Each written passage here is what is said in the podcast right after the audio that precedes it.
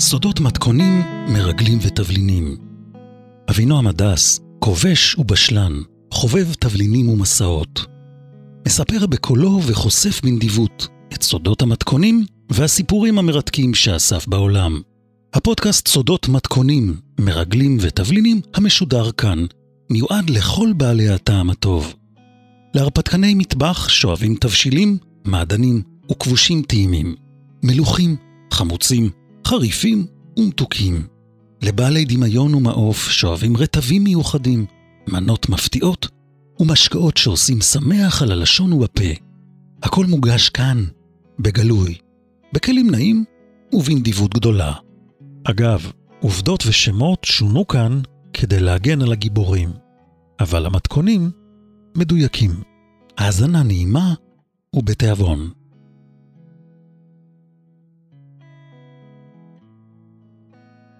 סיפור על אה, דג ברוטב חריף, על ימאים שקרנים, על מרדף אחרי אוניית נשק ועל ביקור בשכונת וילות במדינה מסוימת בצפון אפריקה. פרק ב' בפרק הזה נדבר על ידידות שהפכה לחברות, על נכס שהפך לנכס זהב, על מצוד אחרי אוניית נשק ואינטרסים משותפים שהפכו לברית. אוקיי, כזכור, אני בסוויטה הנשיאותית בקומה העליונה של מלון אה, ירושלים אינטרנשיונל, ברחוב האוניברסיטה באמ"ן, בירת אה, ממלכת ירדן.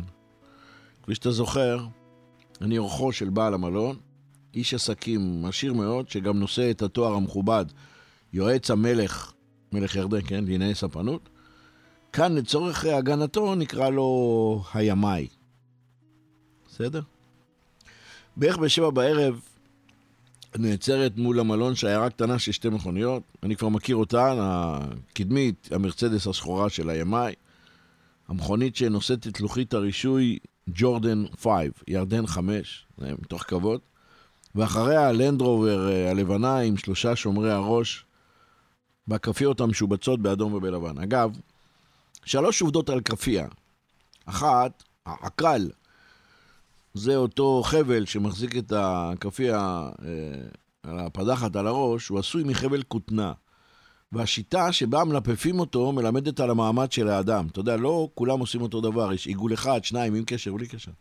שתיים, בכל אזור ובכל מדינה יש שיטה אחרת לקשירה של הכפייה על הראש. אתה יודע, הכפייה היא מרובעת ומקפלים אותה למשולש ואז קושרים על הראש. ושלוש, הכפייה בירדן היא חלק מהמדים של הצבא הירדנית. הכפייה הירדנית היא כפייה לבנה עם קוביות אדומות. זאת אומרת, מרחוק קל לזהות כפייה אדום לבן. אוקיי, נמשיך. אני בחזית של המלון, כזכור, שתי המכוניות מחכות לי, הימאי יוצא מהמכונית השחורה ואני מזדרז אליו. שני שומרי הראש שלו במרחק של שניים, שניים וחצי מטר מאחוריו. אחד נשאר על יד ההגה, שניים יצאו איתו. מחבק אותי בחביבות גדולה. שוב אה, מביט אליי ומחייך, הוא רואה את הסמל המוזב של הממלכה האשמית שמקשה את הז'קט שלי. זה מה שהוא נתן לי כשנפגשנו בארץ חודש קודם. ומציע לי, אומר לי, בוא נצעד קצת ברגל. אני די מופתע, אבל אני מסכים. ואז הוא פונה בהליכה איטית לכיוון מערב, פונה שמאלה, במעלה החוף, יוצאים מהמלון, הולכים ברגל. לא על המדרכה, על הכביש. אנחנו צועדים על הכביש, לאורך המדרכה. שני שומרי הראש מאחורינו, מאחוריהם המרצדס השחורה שארבעת הפנסים שלה מהבהבים, ומאחורי המרצדס הג'יפ לנדרובר דיפנדר הלבן, גם הפנסים שלו מהבהבים. הימאי הולך לאט, יש לו ביטחון עצמי, ביטחון של בעל הבית. בדרך הוא מתחיל לספר לי על העיר, על שבעת הגבעות שהעיר בנויה עליהן, שבעיר יש למעלה ממיליון וחצי תושבים. הוא אומר לי, אתה יודע, רבע מאוכלוסיית המדינה, ירדן, גרה ברבת עמון. הוא מספר לי על ההיסטוריה הירדנית בכלל, על כך שקיים תיעוד ליישוב אה, באזור הזו כבר לפני 8,500 שנים. הוא כל הזמן משווה את הבדואים של ירדן ליהודים של ישראל. הוא אומר, העיר שימשה בירתם של העמונים במחצית השנייה של האלף השני לספירה, שהיא נזכרת מספר פעמים בתנ"ך כרבת בני עמון, הוא אומר לי. על שם בן עמי, בן עמי היה בנו של לוט, לוט היה אבי האומה האמנית. אנחנו ממש בני דודים. מספר לי שאחר כך נכבשה העיר בידי האשורים, הפרסים, וגם על ידי אלכסנדר מוקדון.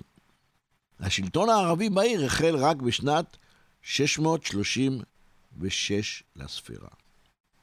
שמע, נראה שהימאי מאוד גאה בידע שלו, ואני מחמיא לו על השליטה בפרטים. הוא מספר לי על המלך עבדאללה, אביו של המלך חוסיין, ועל הקשר המיוחד שלו עם הבדואים של ירדן, של המלך. תוך כדי הליכה ותוך כדי הדיבור, אתה יודע, הוא מניף את יד ימין ויד שמאל, מראה, מציין לי בניינים מסוימים, אנחנו הולכים על הכביש, ואני מקשיב בדממה. עכשיו תדמיין לך את המצב. שבע וחצי בערב, בירת ירדן, אזור מרכז העיר. השמש כבר שוקעת. שני גברים בחליפות שחורות צועדים על הכביש, אחד מהם אני, ישראלי יחידי, בן מיליון וחצי ירדנים, בטח גם יהודי יחידי, בן מיליון וחצי ירדנים. אחרינו צועדים שני גברים בכרפיות משובצות, ואחריהם שתי מכוניות עם פנסים מהבהבים. מחזה סוריאליסטי. עכשיו, מדי פעם עוקפת אותנו איזה מכונית שמגיעה מאחור. היא עוברת בזהירות, בלי לצפצף, והנהג מציץ בסקרנות לראות מי שני האלה שצועדים. ובדרך כלל ממשיך. הימאי היה מאוד מאוד גאה בידע שלו. אבל אני יודע עוד דבר. אני יודע שלימאי, במחאות, כן, לימאי יש לו ידע אדיר גם בענייני מודיעין. יש לו מידע מעודכן על מאורעות שמתרחשים אצל הפלסטינים. יש לו מידע עדכני בנושא הברחת נשק וחומרי חבלה באמצעות אוניות לעזה. הברחות מהים כמובן. שמע, אני יודע ששירות המודיעין של ממלכת ירדן זה ארגון מאוד מאוד יעיל שנקרא, אני מתרגם, בעברית זה נקרא מנהל המודיעין הכללי. זה מנוהל על ידי קצין בדרגת גנרל.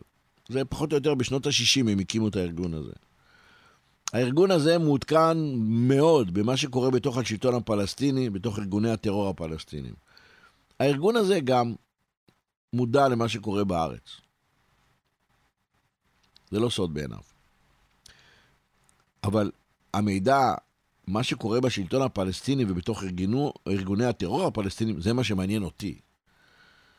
וכפי שאתה יודע, המידע הזה יותר מעניין אותי, יותר חשוב לי מאשר מידע היסטורי על רבת עמונה. אבל אני, כמו מפעיל טוב, אני יודע להקשיב. אני מבין ויודע עד כמה חשוב להקשיב ולהתבונן, לקלוט את הפרטים הקטנים, לחבר אותם פרט לפרט, כמו פאזל. רק ככה אפשר לראות ולהבין, נכון, את התמונה השלמה. והאיש הזה שצועד עכשיו על ידי, בערב, ברחוב ברבת עמון, יש לו המון מידע. על מה שקורה ברגע זה ממש, בתוך הארגונים הפלסטינים. והמידע הזה מעניין אותי מאוד. עכשיו, אנחנו צועדים ביחד ברחוב בבירת ירדן. צועדים לכיוון הבית שלו. ואני מאוד מקווה שאנחנו בדרך הנכונה. משתי סיבות. קודם כל, כי אני רעב, ואני מאוד רוצה לאכול. הבנת. וגם בגלל שאני מקווה שהמידע שחשוב לי יהיה זמין ויהיה מקובל עליו, על הימי הירדני, להעביר אותו אליי. כי לא סתם. נפגשנו, ולא סתם הוא הזמין אותי לירדן. אוקיי, אז אנחנו צועדים, ואני מקשיב. אחרי צעידה של חצי שעה, שלושת רבעי שעה בערך, אני לא זוכר בדיוק, הוא כנראה התעייף, הוא אומר לי, בוא ניכנס למכונית. הוא אומר כמה מילים לנהג, ואחרי נסיעה קצרה, אנחנו עוצרים בחזית של מסגד ענק, בעל כיפה גדולה מקושטת בעריכי מוזאיקה כחולים, ומשני צידיה שני מגדלי מואזין גבוהים מאוד. והוא אומר לי, תראה, זה מסגד המלך עבדאללה הראשון. בנה אותו בנו, המלך חוסיין. מספר לי ששטח המתחם של המסגד, 18,000 מטר רבוע. יכול להכיל 10,000 מתפללים. הוא אומר לי, אתה רוצה לצאת, להתקרב לשם? אני אומר לו, בטח. הוא אומר לי, אתה לא פוחד? אני אומר לו, לא. אני יוצא מהמכונית, הולך עד שער הכניסה. עכשיו, שבע וחצי בערב, יש להם תפילה עוד שעה. אני עומד על יד השער, ישראלי ויהודי, בכניסה למסגד עבדאללה ברבת עמון, ולידי עוברים אלפי גברים מוסלמים בדרך לתפילה. אין להם שום מושג מי זה שעומד שם ומתבונן בהם בסקרנות. אחרי כמה רגעים, הוא יוצא עם המצלמה, הוא שואל אותי, אתה רוצה שאני אצלם אותך? אני אומר לו, כן. והוא מצלם אותי, הנה התמונה, אתה רואה, אני עומד פה, לבוש יפה, מחייך, אתה רואה מאחורה, הכיפה הכחולה, עם, ה... עם הקרמיקה הכחולה, זה מסגד המלך עבדאללה ברבת עמון. אוקיי, אני חוזר לאוטו, ואנחנו נוסעים אליו הביתה. עכשיו שמע, אנחנו עולים במעלה הגבעה, איפה שהבית שלו גר, אני רואה, שם בית משותף, בית ענק. אני שואל אותו, זה הבית שלך? הוא אומר לי, כן, that's my villa. אני מסתכל, זה וילה של שבע קומות. החצר מאוד מטופחת, ערוגות של תבלינים ופרחים, מוארת מאוד יפה.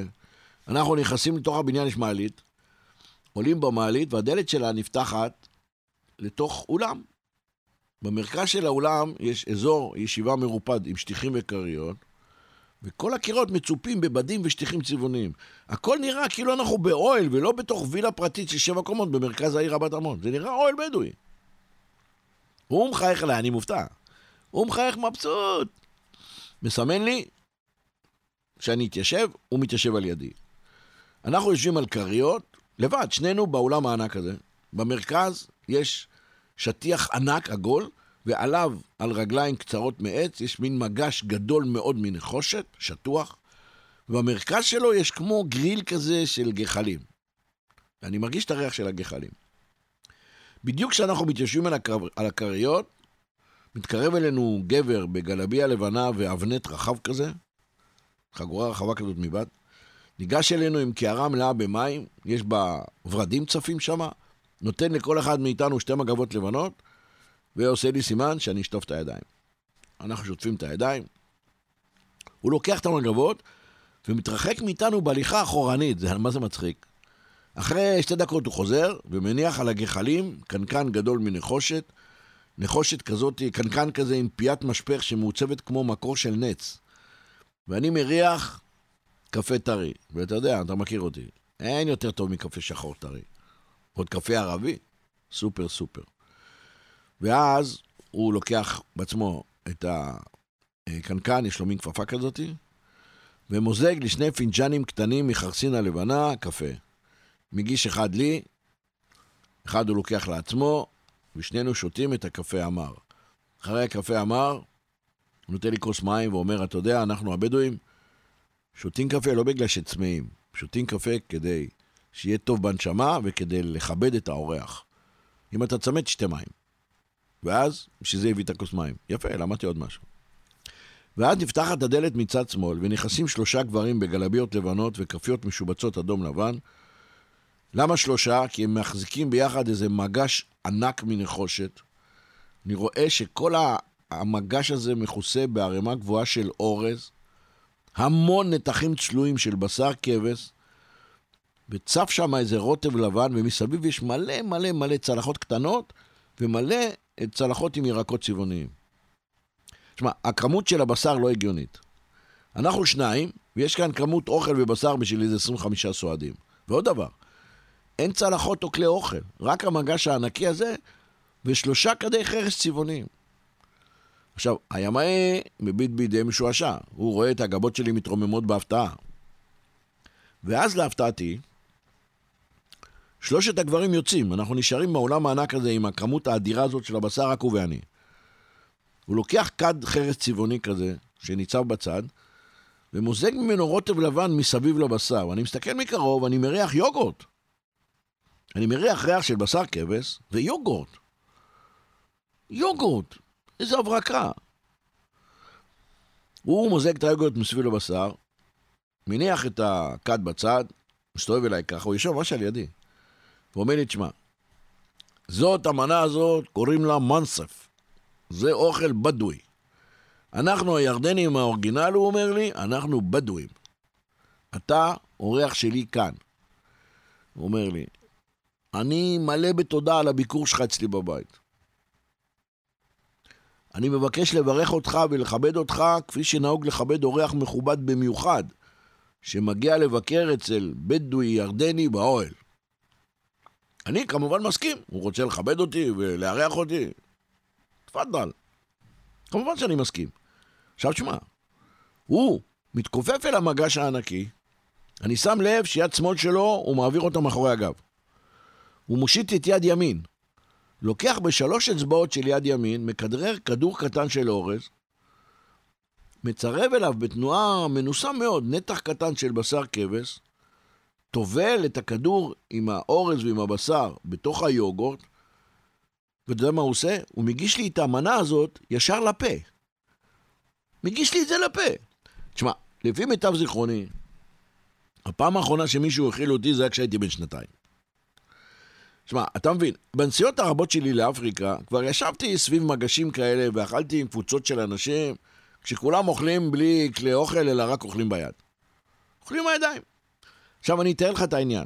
אוכלים רק עם יד ימין כמובן, רק ביד אחת אוכלים, רק ביד ימין. היד השנייה, יד שמאל, מונחת או לצד הגוף או מאחורי הגב, כי יד שמאל לא משתתפת באכילה.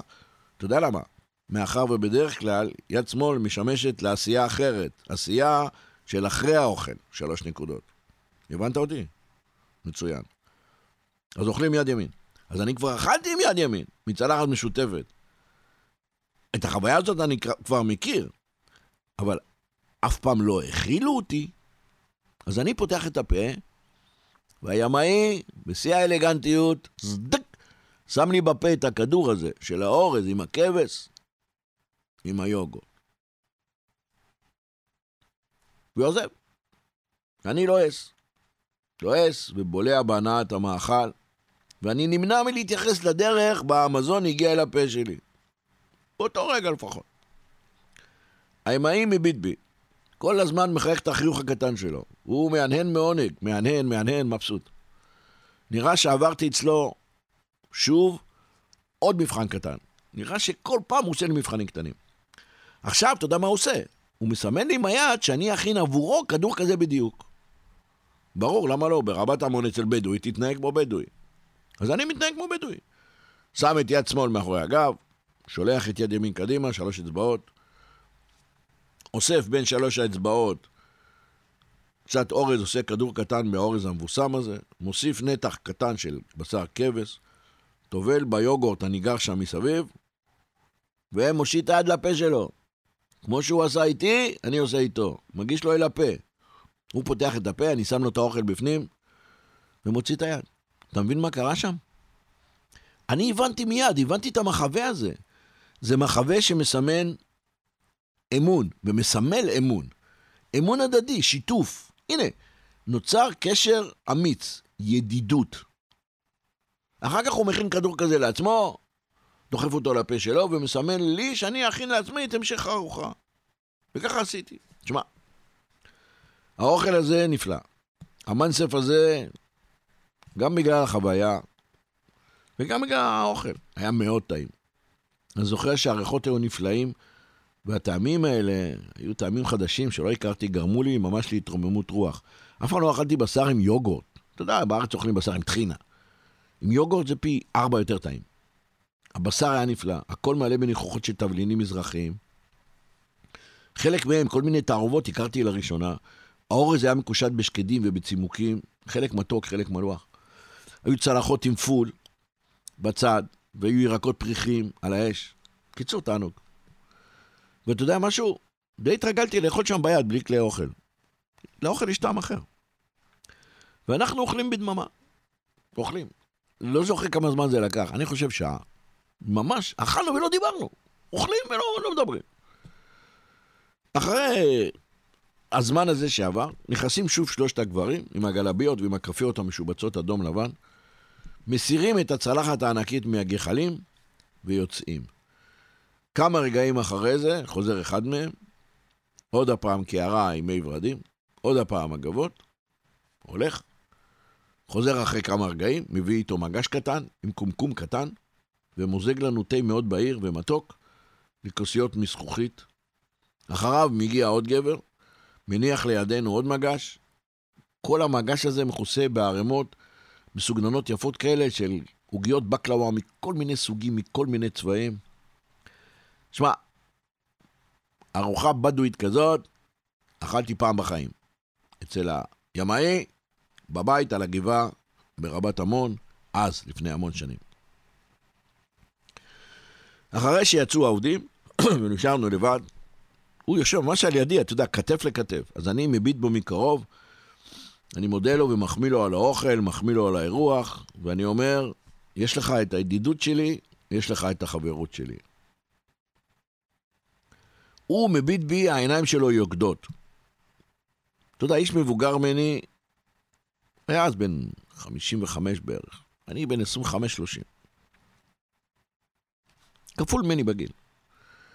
הוא מביט בי מהעיניים הבוערות שלו, אני מחכה בסבלנות. עוברות שתי דקות של שקט, ואז סוף סוף קורה מה שציפיתי שיקרה מהרגע שהגעתי אליו הביתה. הימאי נשען אחורה על הכריות, מרים את יד ימין, עם כף יד פתוחה, מניח אותה על צד שמאל של החזה שלו, על הלב,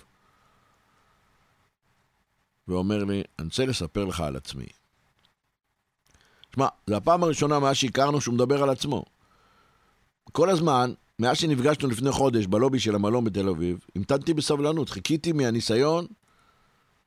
אני יודע שבעבודה עם אנשים שמגיעים ממעמדות של כוח, להמתנה ולסבלנות, יש כוח עוד יותר גדול. זה מה שלמדתי. תחכה בסבלנות.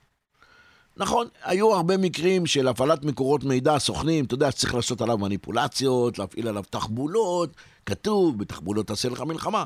אבל עם אנשים מסוימים, האסטרטגיה הטובה ביותר היא לחכות. גם כאן תחושת הבטן המוקדמת שלי הייתה שאני צריך לחכות. אז חיכיתי בשקט. חיכיתי. וגיליתי שלחכות זאת הייתה הבחירה הנכונה. כי הוא מתחיל לספר לי על מפגשים מוקדמים שלו עם ישראלים. מספר לי על הערכה הרבה שהוא רוכש לישראלים. הוא מדבר כמעט בהערצה על המקוריות של הישראלים, על הנאמנות שלהם למדינה, על האומץ, על ההקרבה, על הפתיחות שלהם, על החוכמה. הוא מדבר בהערכה מאוד מאוד גדולה על החוכמה של הישראלים שפגש, על התחכום. ואז, כפי שציפיתי שיקרה, הוא מיד עובר להשוואה. הוא מתחיל לספר לי על המפגשים שהיה לו כיועץ של המלך הירדני, מפגשים שהיה לו עם מנהיגים בכירים בארגונים פלסטינים, בעיקר בארגוני המחבלים הפלסטינים. אז ככל שהוא מפרגן לישראלים, הפוך על הפלסטינים. הוא מספר לי על היהירות המטופשת של הפלסטינים, על תחושת הכוח המזויף שלהם, על זה שהם מכל דבר הם עושים את עצמם קורבנות, ומצד שני הם מפגינים כאילו הם יכולים לנצח ולכבוש את העולם. הוא מספר לי על חוסר הכבוד שלהם לאחרים, על השחיתות, על הניצול. שמע, אתה יודע, פעמים רבות שמעתי מערבים, ממוצא בדואי, אנשים האלה של המדבר, שמעתי עד כמה שהם מסתייגים מהפלסטינים, וזה בלשון המעטה. והנה, המצב הזה ממש מתממש גם כאן, אצל הימאי בבית, ברבת עמון. הוא ממשיך ומספר לי על מפגשים פלסטינים מעזה. גם כשהגיע אליהם כשליח של הממלכה, כנציג של המלך, וגם כשהגיע במפגשים ואירועים אחרים, הוא לא פירט, הוא אמר, תמיד גיליתי שאנשים ממול הפלסטינים מפגינים בעיקר צביעות, בכיינות, חוסר כבוד, הוא אומר לי, והכי גרוע, כל הזמן התעניינו באתנן, לעצמם. מה הם יכולים להרוויח מכל העסק? הוא מספר לי ואני שותק. אני שותק, מביט בו בתשומת לב גדולה ולא מחווה דעה.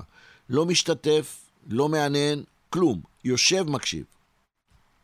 משתדל לזכור. והוא ממשיך לדבר, בקול שקט אבל ברור. לאט לאט אני מבין שהוא בונה איתי איזה סוג של בסיס לסוג של יחסים, משהו של קח ותן. כפי שמקובל בשיתופי פעולה בין אנשי מודיעין משני צידי גבול.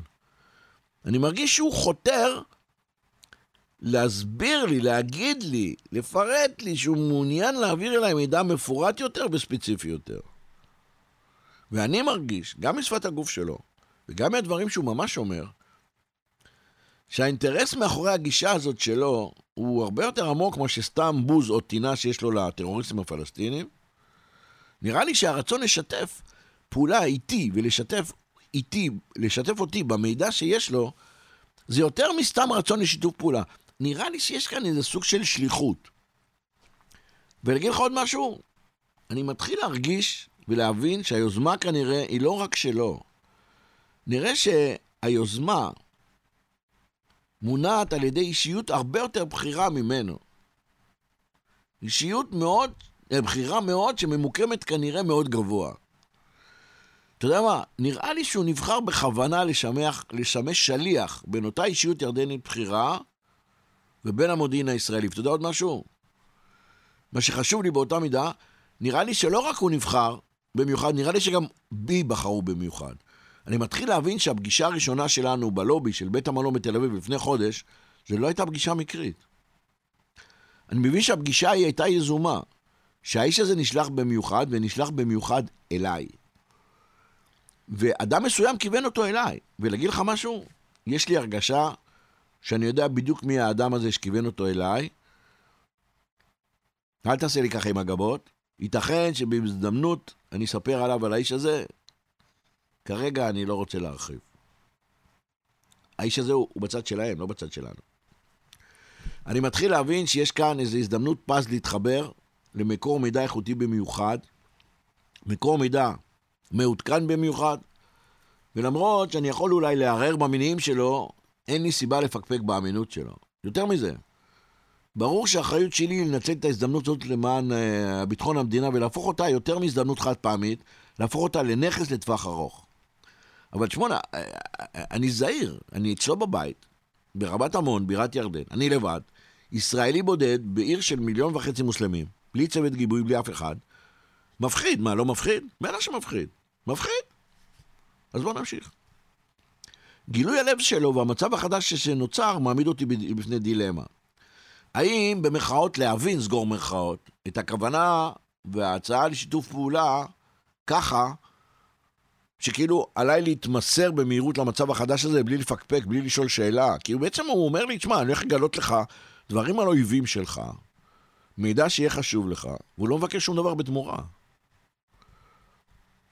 איך אני, איך אני לוקח את הדבר? איך אני מתקדם עם זה? עכשיו, אסור לי לפקפק, אסור לי לשאול יותר מדי שאלות, ואני שואל את עצמי, האם לשחק תפקיד של אדם תמים, שאין לי צורך ואין לי קשר בצורך, ואין לי צורך בקשר עם איזה נכס מודיעיני ירדני, שאין לי קשר או צורך באיזה מקור מידע בכיר, כי האיש יועץ של המלך, שיכול לעזור בחשיפת סודות של ארגוני טרור שפועלים נגד ישראל, בתוך ישראל מסביב לישראל.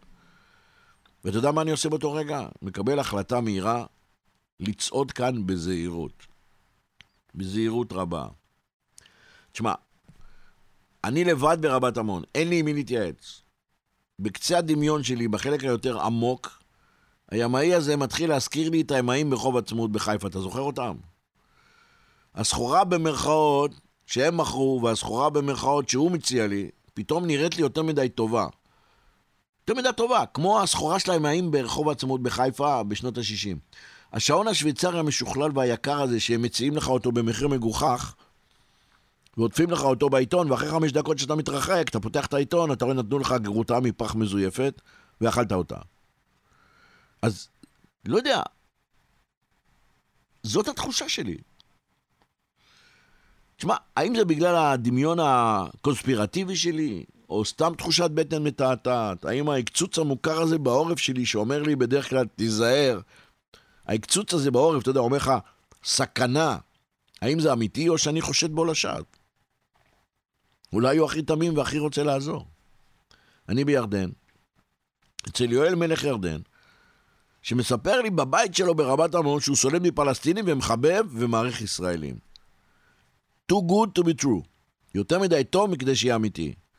אבל אני כבר ראיתי מצבים כאלה בעבר. מישהו מביא לך ידיעת זהב, וזה בחינם, ואתה צריך להחליט אם זה זהב או סתם חתיכת עופרת שמישהו צבע אותו בצבע זהב כדי לעבוד עליך.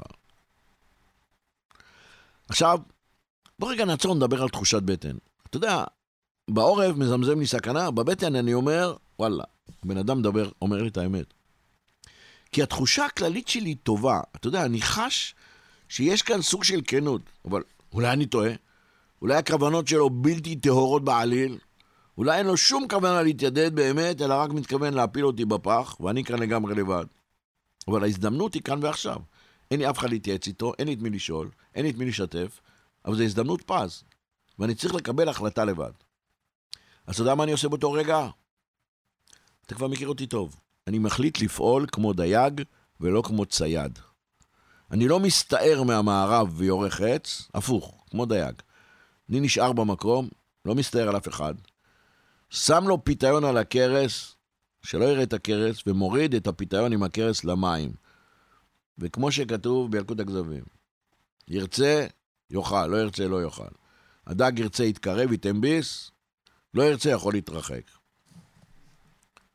אז אני מחייך חצי חיוך, מהנהן, נוכח האמירות שלו הכנות, שומר על איפוק, אני יושב ללא תנועה, הפנים שלי מופנות אליו, כפות הידיים שלי פתוחות על הברכיים שלי, הגוף שלי רפוי, סנטר שלי למטה, נמוך.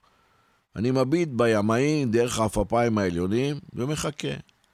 שפת הגוף שלי, מה היא אומרת? היא אומרת, אני רגוע, אני מאמין, אני מוכן, אני מקשיב. לא מלהיב אותו ולא דוחה אותו, פשוט מקשיב ומחכה. מכבד את הזמן שלו, מכבד אותו.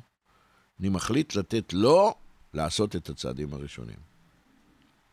ובכל אותה עת, הוא יושב מביט בי בריכוז גדול. העיניים שלו מצומצמות, הגבות שלו כמעט מחוברות, ביניהם יש קמט כזה של דאגה.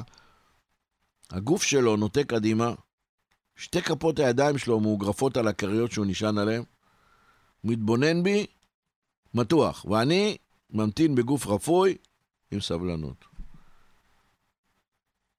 ואז פתאום הוא מתמתח, מרים את הראש, מביט בשעון הזהב הגדול שיש לו על יד שמאל ואומר לי, אוקיי, בוא, מאוחר, ניקח אותך למלון, אתה בטח כבר רוצה לישון, מחר יש לך דרך ארוכה חזרה הביתה לתל אביב. טוב, הדרך במכונית מהמלון שלו, אה, מהבית שלו למלון זה משהו כמו רבע שעה, 20 דקות. הוא יושב לצידי, לא מדברים, אנחנו נוסעים בדממה. הנהג שלו בולם בכניסה למלון, הלנד רובר מאחורה כמובן, השוער מזהה את האוטו, סליחה, מזדרז, פותח לנו את הדלת של המכונית, אנחנו יוצאים, והוא מלווה אותי לתוך הלובי. אחרי שאני מקבל את המפתח לחדר מהפקיד, אני שוב לוחץ לו את היד בחמימות, הוא מחבק אותי בשתי ידיים, אומר לי שוב תודה רבה שבאת, אני מודה לך שבאת, אני אומר לו תודה רבה על הארוחה, תודה רבה על הבילוי, תודה רבה על הסיור ברגל. ואני מתחיל ללכת לכיוון המעלית, לתוך הלובי, והוא הולך אחריי, מלווה אותי למעלית. עכשיו, הנהג ואחד משומרי הראש נשארים מאחורה. אני שם לב שהוא עושה להם סימן עם היד, אל תתקרבו. והוא ממשיך להחזיק לי את היד, הוא מחזיק לי את היד, והוא הולך איתי לכיוון המעלית. אנחנו הולכים יד ביד לכיוון המעלית. ממש ליד המעלית. אני נעצר, לוחץ על הכפתור, הדלת נפתחת, ואני מחייך אליו ואומר לו, אתה יודע מה אמרתי לו? אמרתי לו את המשפט הכי מפורסם אולי שנשמע אי פעם בקולנוע העולמי. המשפט שמסכם את הסרט קזבלנקה. אמרתי לו, ידידי היקר, נראה שזו תחילתה של ידידות מופלאה. ואז, כאילו בהחלטה שהוא קיבל באותו רגע, פתאום, פתאום הוא הגיב. הוא מסתובב ככה שהגוף שלו, הגב שלו והגוף שלו מסתירים את הידיים שלו גם מהפקיד שליד הקבלה וגם מהשומר במנהג שעמדו שם. כאילו הוא מסתיר את, עם הגוף את הידיים שלו, מכניס את יד ימין לתוך הז'קט ומוציא מהכיס הפנימי מעטפה קטנה, ממש קטנה, מרובעת, חלקה, לא כתוב עליה כלום, כמו מעטפה, פעם היה מעטפות כאלה של שנה טובות, מעטפה ממש קטנה. לא כתוב על זה שום דבר, ואני רואה שהשוליים שלה מודבקים. והוא מושיט לי את זה. עם יד ימין, נותן לי את זה, כך. אני די מופתע, לוקח את המעטפה בשתי אצבעות, כי היא מעטפה קטנטנה. עכשיו, מהאחיזה שאני מחזיק, יש לי תחושה שהמעטפה הקטנה הזאת ריקה, או אולי יש בה רק איזה פיסת נייר קטנה אחת. אבל כל המעטפה קטנה, עשר על עשר, ממש פיצי. עכשיו, הוא הסתיר את המעטפה, שהם לא יראו שהוא נותן לי, אז אני, הופ, הכנסתי אותה לכיס של הז'קט. ואם לפני כמה רגעים אמרתי לו, ידידי היקר, נראה שזו תחילתה של ידידות מופלאה, עכשיו הוא עונה לי. הוא מתכופף אליי ואומר לי בערבית מילה אחת באוזן, אינשאללה. אוקיי. בואי נשמע. אני מאמין שידידות נוצרת או בכוונה, או במקרה, או בהזדמנות. זה שלוש אפשרויות.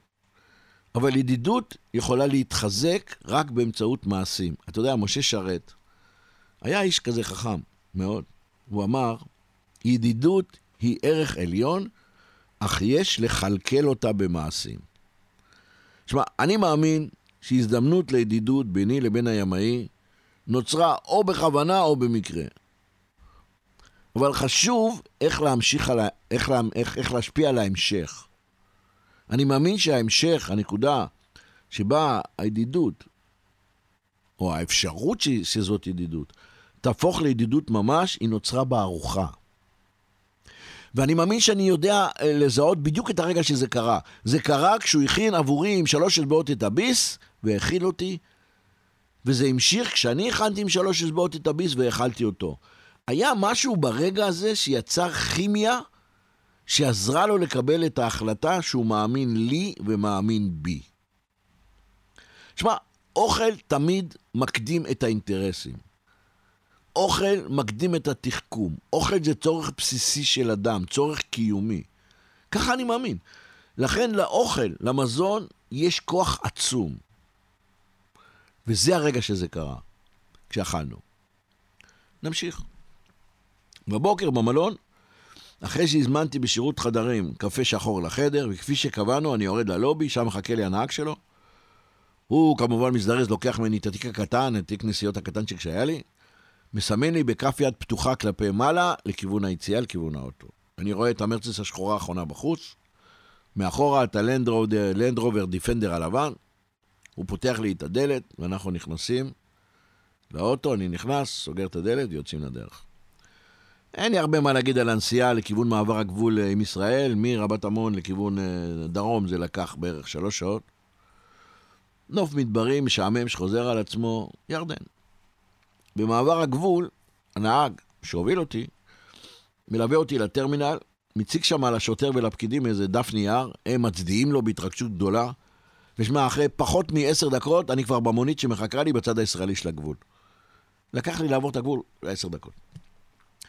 אחרי טיסה של 55 דקות במטוס Herald טורבופרופ, אתה זוכר? אז היו מטוסי Herald טורבופרופ של ארקיע. אני נוחת בשדה התעופה אה, דב בתל אביב, ואחרי נסיעה קצרה במכונית שלי, עם תעודה לבנה שיש לי, אני נכנס לקריה.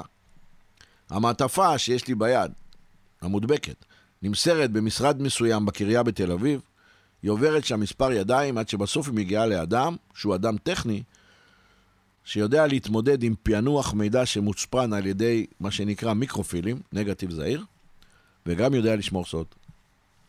אני מוסר את הנייר הזה עם הנקודה הקטנה, את המיקרופילם הקטן על זה, ואני הולך הביתה.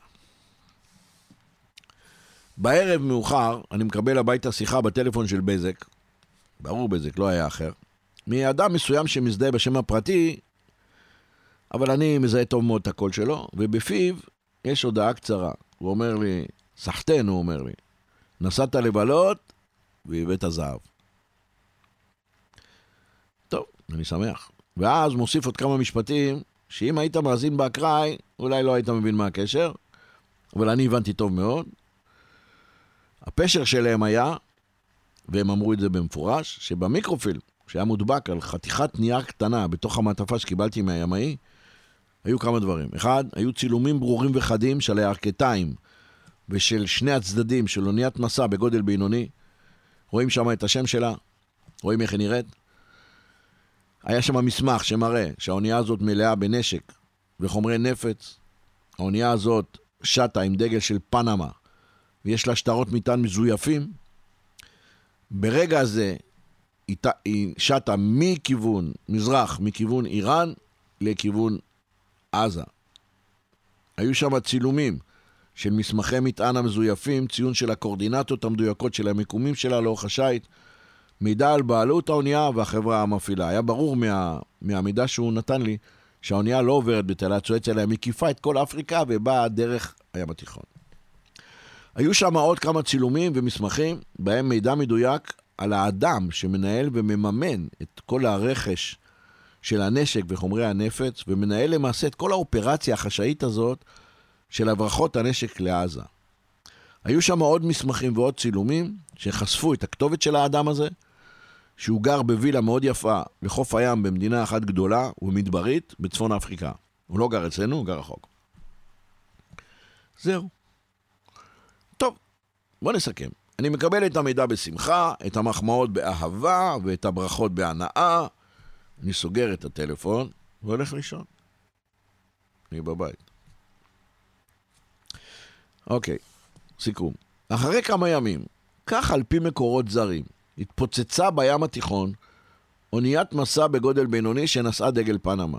הפיצוץ, ככה לפי מקורות זרים, התרחש כנראה אחרי סוג של איזה שריפה שפרצה בחומרי נפץ שמילאו את המחסנים של האונייה. נמסר שכל הימאים הצליחו ליטוש את האונייה לפני שהיא טבעה, אבל לפי המקורות האלה, היו כמה דברים מאוד מוזרים. למשל, האונייה שטה בהתחלה באופן מאוד מוזר, במרחק של פחות מ-50 מייל מקו החוף של צפון אפריקה, זה מאוד קרוב. היה נראה כאילו הקברניט, דרך אגב הודי, מנסה להסתיר את כיוון ההפלגה שלו, אז הוא שט לאורך החוף שלא תבין אם הוא רוצה לעצור או להמשיך. עוד נמסר שהפיצוץ העצום הזה התרחש כשהאונייה הייתה בערך בין המים הטריטוריאליים של טוניסיה, שזה ממערב, לבין האי מלטה, שזה יותר מזרחה לכיוון איטליה. אוקיי, זאת אומרת, פיצוץ עצום באונייה ששטה די קרוב לחוף, פחות או יותר בין טוניס לבין מלטה. היו בדחנים שהיו אומרים שהפיצוץ הזה היה כל כך חזק, שאפשר היה לשמוע אותו עד טוניס. בסדר? אוקיי, אפרופו טוניס והאי מלטה, ואפרופו האונייה שהתפוצצה בים, מספר חודשים מאוחר יותר, בערך באפריל או במאי, אבל יכול להיות שאני טועה, התפרסמה כתבה בעיתון שנקרא Times of Malta. זה עיתון יומי שיוצא בשפה האנגלית, באי מלטה, הוא יוצא מאז שנת 1937. התפרסמה כתבה ב-Times of Malta. הכתבה עסקה בסוג של תעלומה מוזרה שקשורה להיעלמותו המסתורית של איזה איס עסקים. בכתבה היה כתוב, כנראה ערבים ממוצא פלסטיני, אבל לא היו בטוחים. מה שכן היו בטוחים, שהוא התגורר בשנה האחרונה עם משפחתו באיזה וילה מפוארת של שתי קומות, בשכונה מאוד חדשה, שבנו אותה ממש לאחרונה, בסמוך לחוף הים בתוניס. כלומר, הבן אדם גר עם אשתו בווילה שתי קומות, מוגנת, יפה, שמורה, ממש על יד חוף הים בתוניס. הווילה היה לה, אה, היו לה גדרות, ושומרים בשער, וכן הלאה וכן הלאה. אבל, מה שהיה כתוב בכתבה, שבשעות הערב המוקדמות של יום ג' נמצאה מכוניתו של האיש העסקים הזה בסמוך לביתו. זאת אומרת, הוא, לא, הוא, הוא היה בדרך הביתה, הוא עוד לא הגיע הביתה. היא נמצאה כשהיא נטושה, והדלתות שלה פתוחות לרווחה והמפתח בסוויץ'. היה כתוב בעיתון שהמשטרה המקומית דיווחה שאין בידיה כל מידע על טיב העסקים שבהם עסק האדם הנהדר הזה. שתיים, משטרה מסרה שאין לה שום אינדיקציה האם כתמי אדם במכונית שייכים לנעדר. המשטרה גם מסרה שאשתו של האיש נטשה את הווילה למחרת. זה קרה ביום שלישי, ביום רביעי כבר לא הייתה בבית. ולמעשה, אמרה המשטרה, אין לנו אפילו קצה חוט לפתרון התעלומה. זהו. אם ככה, זה סוף הסיפור. תודה רבה לכם על ההאזנה.